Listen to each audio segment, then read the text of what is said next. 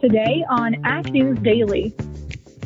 It's almost looking that way in beans. I think today, you know, we saw in the November 1235 catch it and hold it. Um, that ended up being the, the low side. We did close right at that level today. So it's super important for us to kind of hold that 1235 range. Good afternoon, ladies and gentlemen, and happy Market Monday here on the Ag News Daily Podcast. Delaney Howell joined today by Ashton Carr. And Ashton, I am joining everyone today from Colorado. Delaney, you have certainly been doing a lot of traveling, and I feel like the majority of that travel has been to Colorado within the past couple of months. That's true. Uh, well, cat's out of the bag. I'm getting married in Colorado next summer, so we've been coming out here more frequently to do some wedding planning. We got engaged out here. I just love Colorado, and honestly, this time of year, Ashton is gorgeous.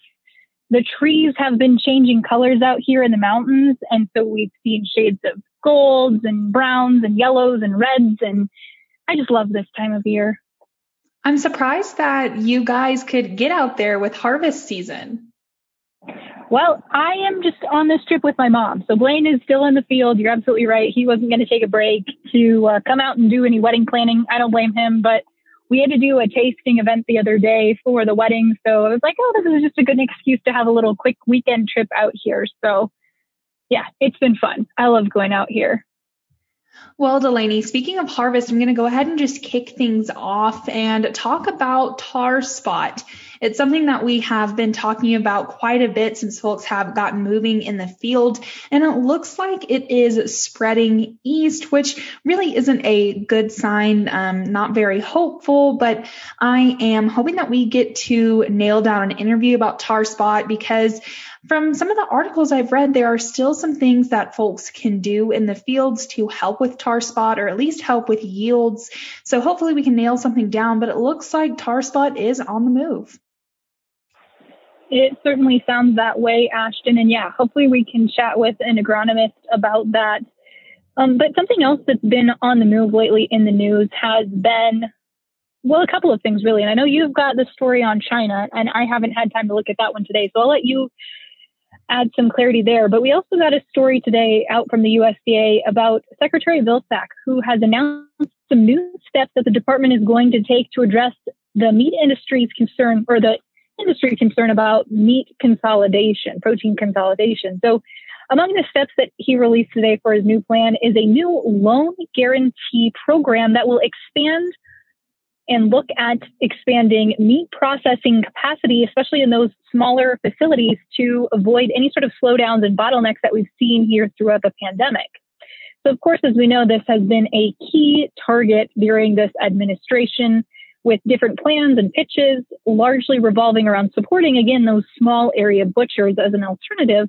And officials in the administration believe that these smaller processors could be a key player here in this overall um, goal of trying to increase transparency in the protein industry, as well as just ensuring that these bottlenecks don't happen again. So, a little bit of an announcement there from the Biden administration, Ashton.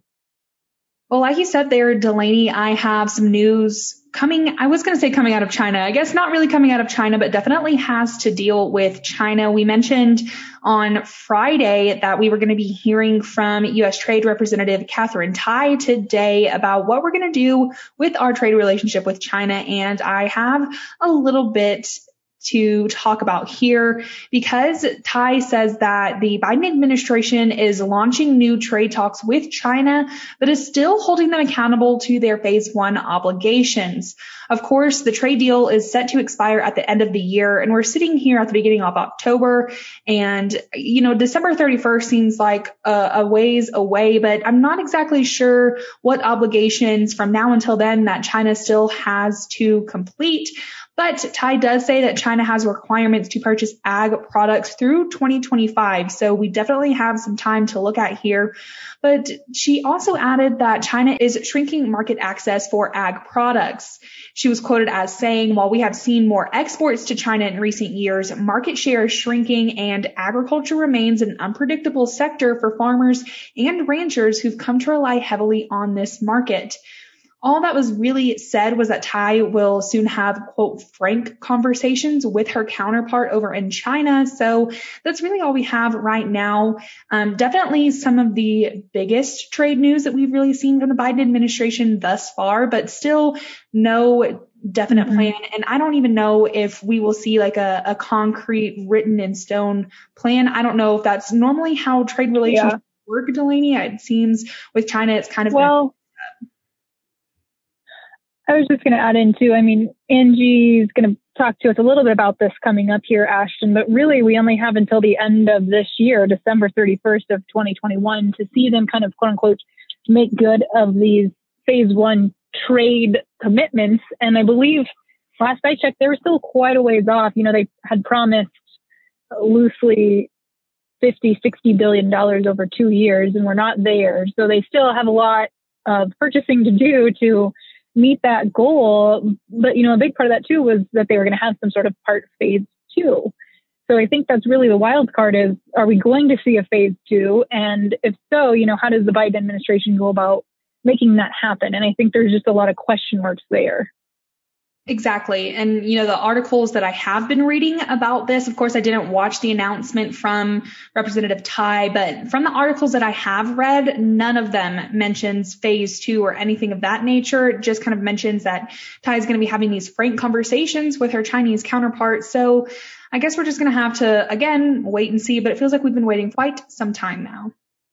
Ashton, to switch tracks a little bit here, you know, we've talked quite a bit lately on the podcast about the ever increasing cost of farmland and farm value.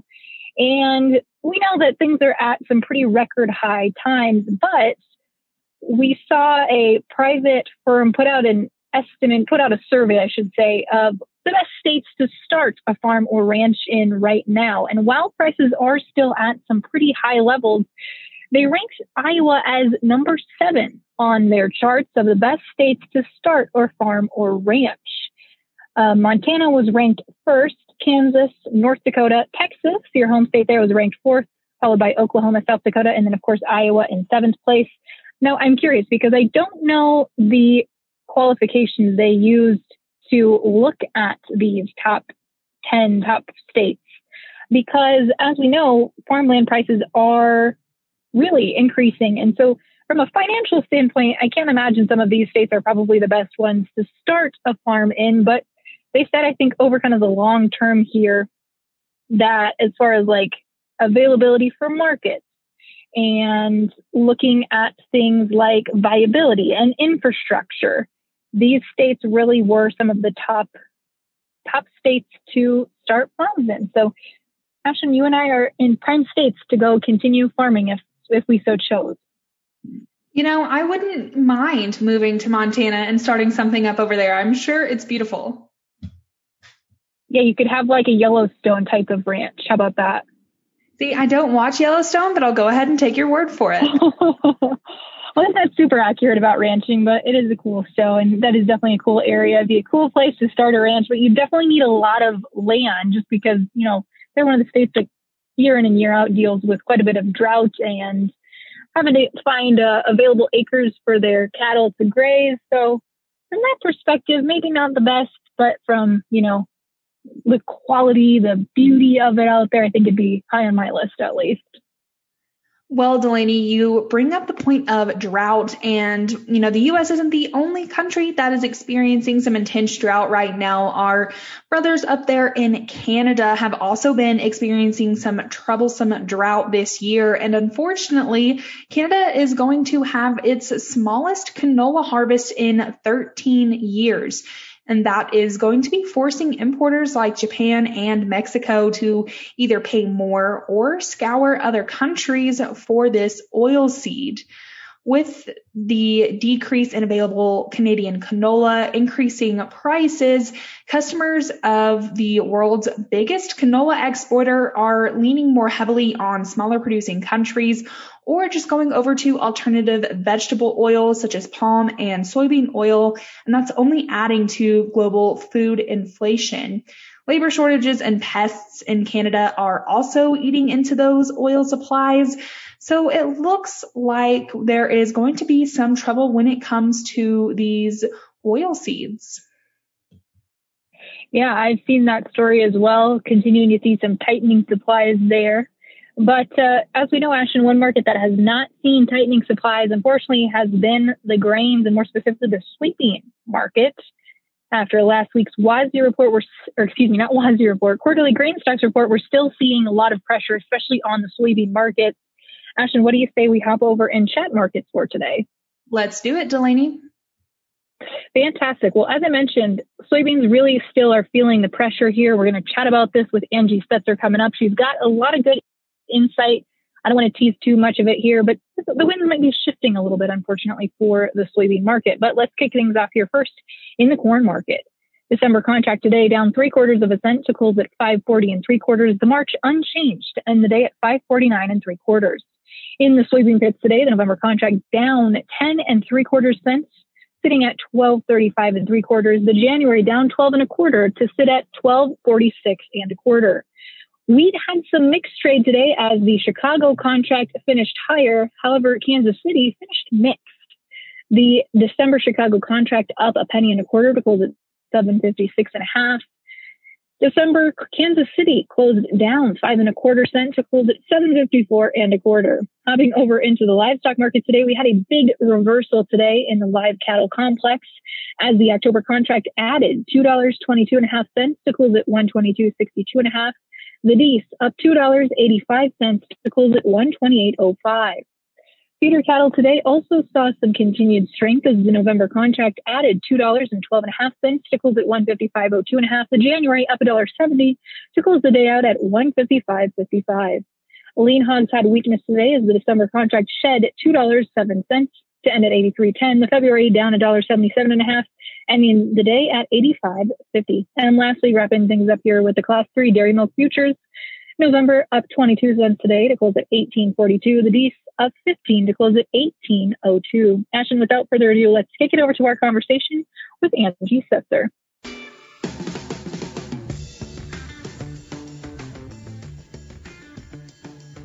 Well, folks, we are joined today by a very familiar voice of the podcast, Angie Setzer, who's joining us a little bit under different titles and terms today. Angie, it's been a little while since we've caught up with you. You now launched your own new business. You're kind of doing something a little different than what you were doing before. Tell us about your new endeavor.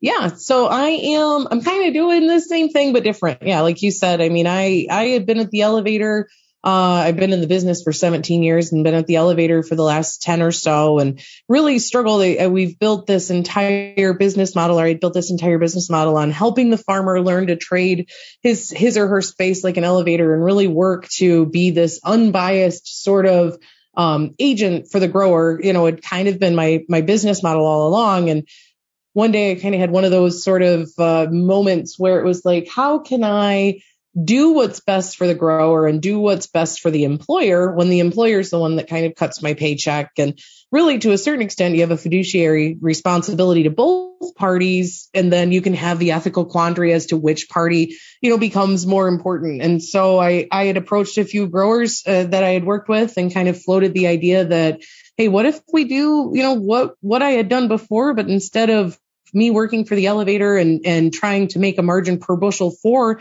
that elevator. We look at just charging a, an acreage based uh, fee up front. You know what you're paying, and and my number one job is to to work to make you as much money as I can, and and really kind of work through the ins and outs of the cash market, what basis is doing, what spreads are doing, and from the the big picture, take an overall look at at what each grower is trying to accomplish from an, an overall uh, return on investment standpoint and do everything I can to to manage risk and and provide that return uh, that they're looking for and and then some.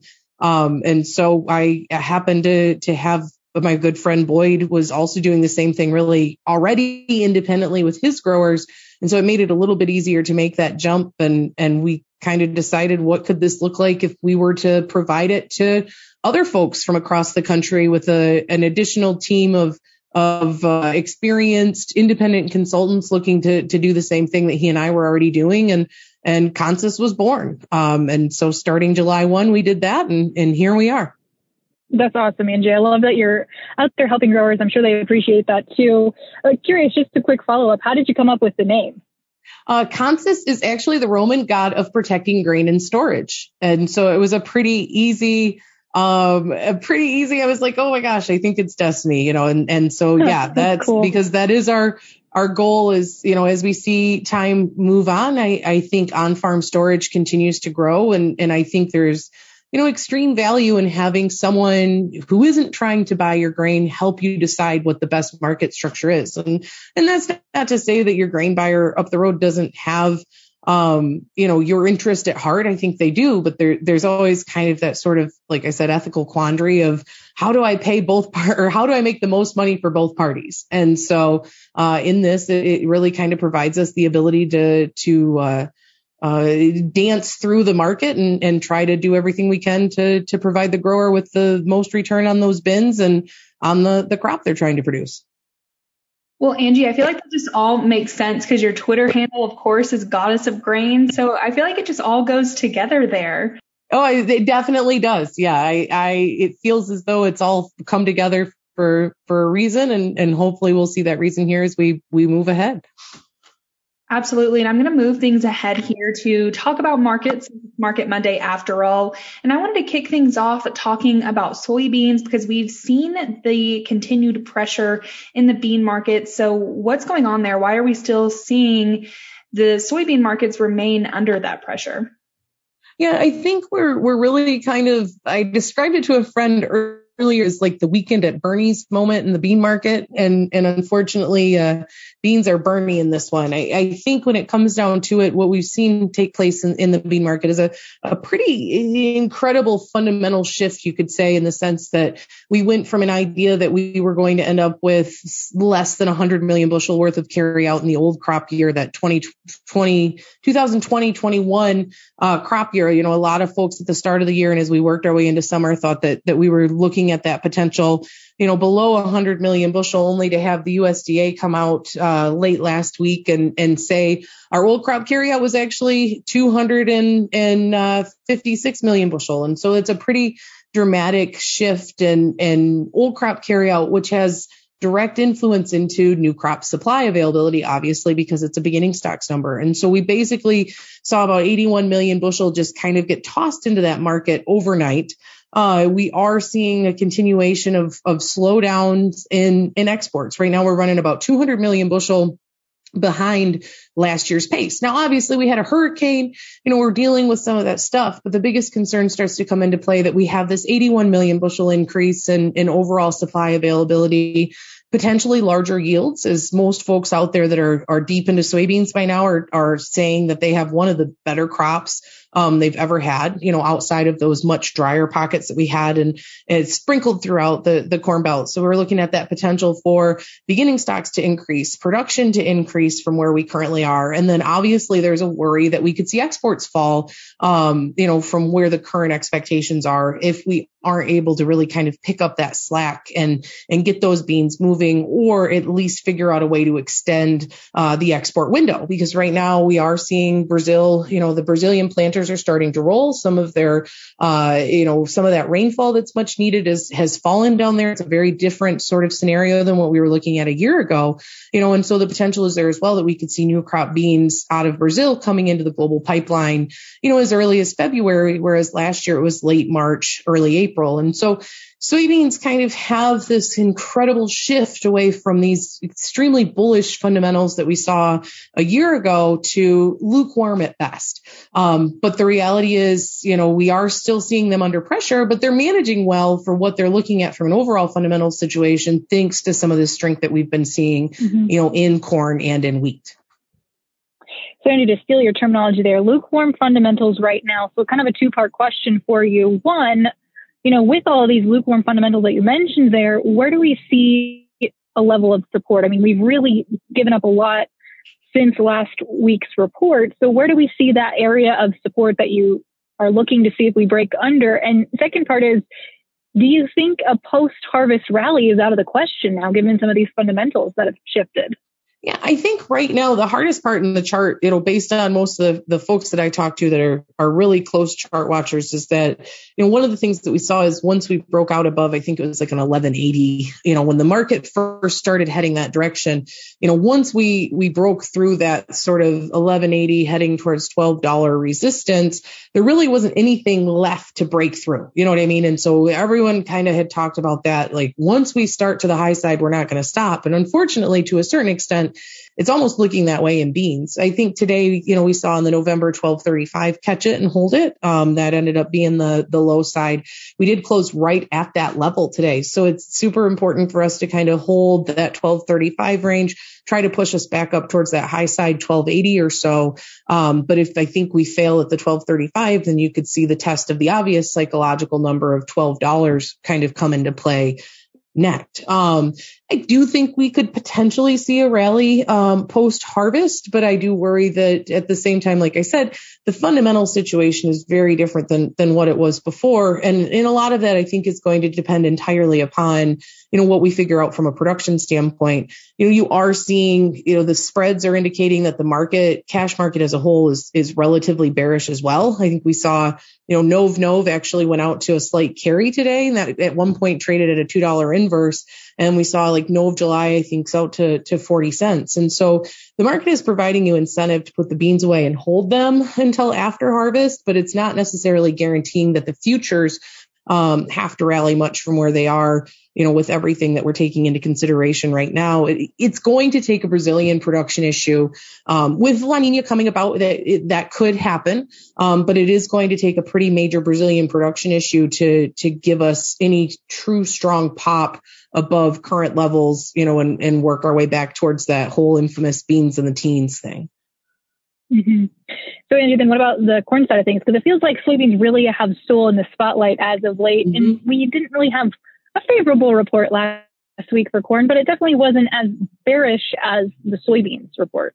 Yeah, yeah. And I mean, the corn number came in a little bit larger than expected, but reality is with corn, you know, one of the things that you're seeing, like I said, is that wheat is trading up towards you know, recent contract highs there. We so we're seeing Chicago wheat trade in that 750 range, and that's really helping us to stay supported to a certain extent. You know, oats no has always been the line, and, and oats have stayed strong. I mean, small grains as a whole have been relatively strong thanks to the drought that we saw out in Western Canada and some of those issues you know, that we saw really kind of trade out uh, or go go over the year. You know, we ran into some really big production issues there, and and um, have seen some reduction in, in available supply in wheat. We've issues in Russia, and we've got some other uh, feed wheat, you know, larger than expected feed wheat out of France, less milling quality. Global supplies continue to shrink on the wheat side, and so that's really what's holding on up corn, energies and, and wheat, you know, and, and so that's what's keeping corn supported. And, and the question remains, you know, what are we looking at for next year when it comes to production? Obviously, fertilizer costs have nearly doubled, if not doubled, just about everywhere for 2022. You know, there's a lot of talk that we could see a reduction in planted acres at that point. And obviously with the carryout where it is, you know, we're still only a, a one four or so from a carryout standpoint and we got to get further into harvest, make sure that the yields are there. Uh, you know, there are some some more bullish private analysts pointing towards their private uh, uh, yield uh, programs, saying that we are, you know, sub 170 or something like that. I mean, they they very rarely show their math, but it's still something that is staying in the back of the minds of traders you know, with some of this conversation that some crops in Illinois have come in less than expected. There's been some some issues with tar spot in the eastern corn belt and some of these other things. And so there's still a little bit in the way of a risk premium in corn as well, I would say, with the idea that, you know, we are only a quarter of the way through harvest and we're not 100% certain as to what production will look like there. We don't have the um, as impending sort of 500 pound gorilla in the room, meaning the Brazilian soybean harvest is going to come a lot sooner than Brazilian corn.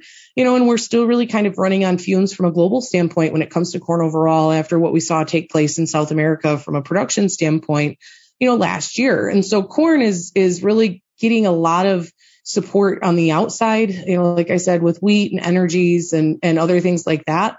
You know, the biggest thing that we have to really watch in corn going forward is, is what the sales pace does look like? You know, what is China going to do? Are they going to take delivery? Are they not going to take delivery? Are they going to buy more? Are they not going to buy more? And that's really going to be probably what make breaks the the corn market outside of any sort of production updates that we get, you know, this month and and next.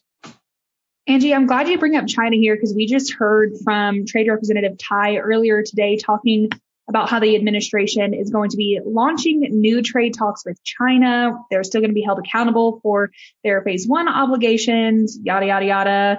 Um, you know, their requirements to purchase ag products are going to be through 2025, but China is shrinking market access for ag products. So with that mm-hmm. being said, what do you think the future kind of might look like here? Do you have any insight on that since this is just really hitting the, the news wires earlier this morning? Yeah, yeah. I mean, I, I think, you know, last year I think there were a lot of signs and, and I fell victim to it and I can can easily sit and admit it that there were a lot of signs in the Chinese cash market that indicated that there there was not they weren't lying when it came to the idea that they were going to be importing massive amounts of corn and soybeans. You know, we saw government auction uh, figures of 100% and prices continuing to rise and, and things of that nature. And, and I would say this year is almost the opposite. I think the largest amount of corn that we've seen sold uh, by the, the Chinese government in, in the government auction since June was like 35%.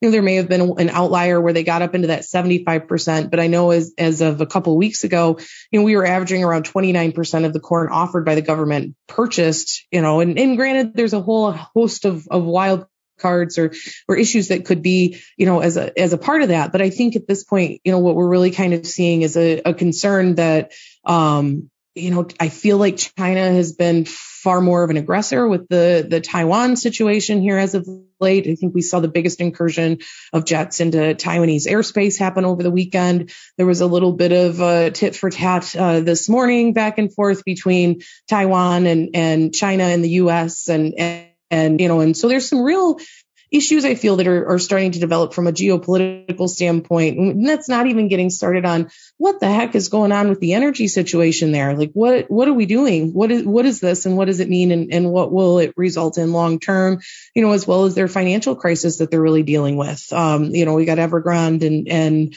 I think they had another uh, large real estate developer um, miss a, a note payment again today as well. And so right now China's on holiday for the next week. Um, there is some question that, you know, we are going to see some pretty stout buying come into place because everyone's been talking about how short the, the private is there um, when it comes to, to having beans to crush. But obviously, they don't need beans to crush if they if they don't have the the power to run the crushing uh, plants, the crush plants. So I I I wish I could say that I had a, any sort of inkling into to what China is doing, but I feel like any sort of idea that I get into it, it's going to involve me having to put on a tinfoil hat, and and I think I'll save that for the for a different crowd. But I mean, there's just a lot that's taking place, and and I think that's one of the things that's kind of been quietly sort of lurking under the yeah. surface is that December 31, you know, phase one is is is up as far as I know. I mean, I, I think the Biden administration plans on continuing to negotiate or, or looking to extend it, or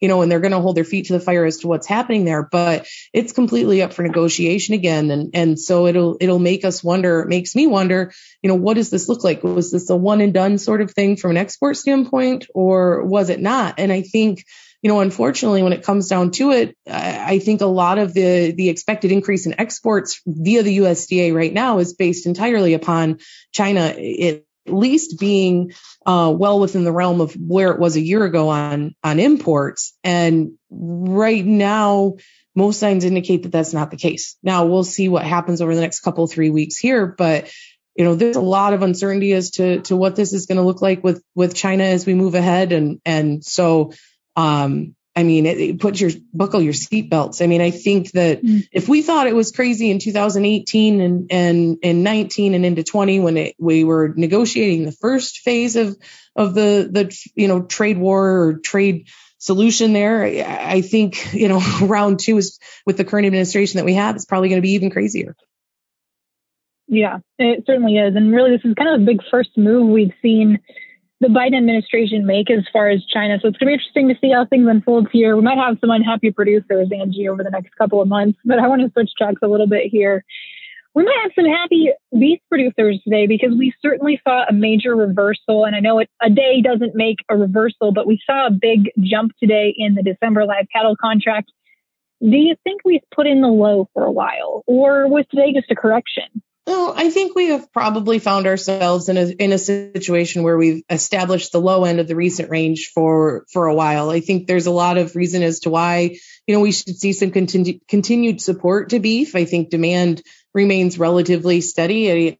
And I think that, you know, obviously high feed costs and things of that nature have kind of started to do what they are quote unquote supposed to do with some of these reductions in production. And so I think, you know, when it comes down to it, beef, cattle, you know, cattle has been one of the, the, uh, last uh, holdouts when it comes to getting really aggressive with value. And so it, it, it's possible we could see some some continued upside from there. You know, I'll really be continuing to to pay attention to cash more than anything. But I, I think for the most part, you could say that in the short term, at least, we've probably found the downside level of the range. That doesn't mean we don't head back that way and trade around that way for a while, but uh, I think we found where support starts to come in.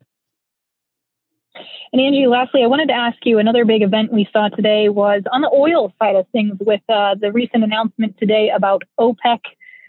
What do you make of all that? Do we have some support for oil? I mean, you couple that with energy issues going on in China, mm-hmm. like you mentioned. There's just a lot at play there as well. Yeah, I think oil's uh, going to get the story. You know, like you said, you've got the energy issues with China, you've got your energy issues in Europe, you've got, you know, some reduction in overall uh, availability of, of supply. OPEC's decided to leave their, their, you know, well enough alone. Um, and so you did see the Biden administration um, come out today and say they will do whatever it takes to keep fuel prices um, and oil prices low. Um, and so what does that look like? I mean, at this point, anything that they've tried really hasn't done it, you know, the verbal talking down, et cetera, et cetera. And so from an overall standpoint, you know, do we start to see them release um, some volumes out of reserves? Do we start to see some incentivization of, of uh, domestic production come back into play? You know, are there any sort of opportunities where some of these folks can start to bring uh, some of these uh, wells back on that they had taken off. Obviously, that's not an overnight thing. And so I think a lot of folks are going to be looking to the administration to provide some sort of long-term security in the sense that if you spend the money to, to bring this production back online, we're going to ensure, you know, a certain level of, of, uh, uh, you know, guaranteed income or whatever. Like obviously that's not how things are supposed to work, but I think anymore over the last decade. It's kind of what we in the, you know, what certain folks in the industry have become accustomed to. And so it is possible that we can, to a certain extent, kind of turn this thing around and, and really kind of push um, some supply into the marketplace. But, you know, I think as a whole, until we can get our arms around what the heck is taking place from the supply chain disruption and, and what this means, you know, for other forms of, of energy out there, coal, et cetera. You know, I think that, that oil probably stays supported, you know, and I think it feeds into the inflation talk. Um, and I, I think that's part of the reason you're seeing corn, soybeans, and wheat also stay supported is that's not gone anywhere. You know, inflation levels are, are at multi-decade highs. Um, you know, we've got to figure out how that kind of gets trimmed back. And, and until we see some sort of major policy shift from the Fed, you know, and not just a conversation about it, I think we do see all of these commodities stay relatively supported, if not elevated in, in the meantime. Well, Angie, it has been just lovely to have you on and catch up with you. It had been quite some time, so we definitely appreciate you coming on and chatting markets with us. I mentioned your Twitter handle earlier, but just once again for our audience members who don't already follow you, where can they find you at online? Yep, you can find me on Twitter at Goddess of Grain, or you can email me at Angie at consusroi.com.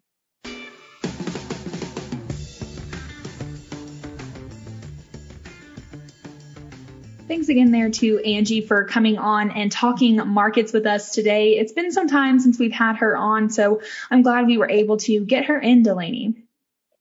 Yeah, me too. And certainly excited to see what she's doing there with her new company. I like the name, Consus.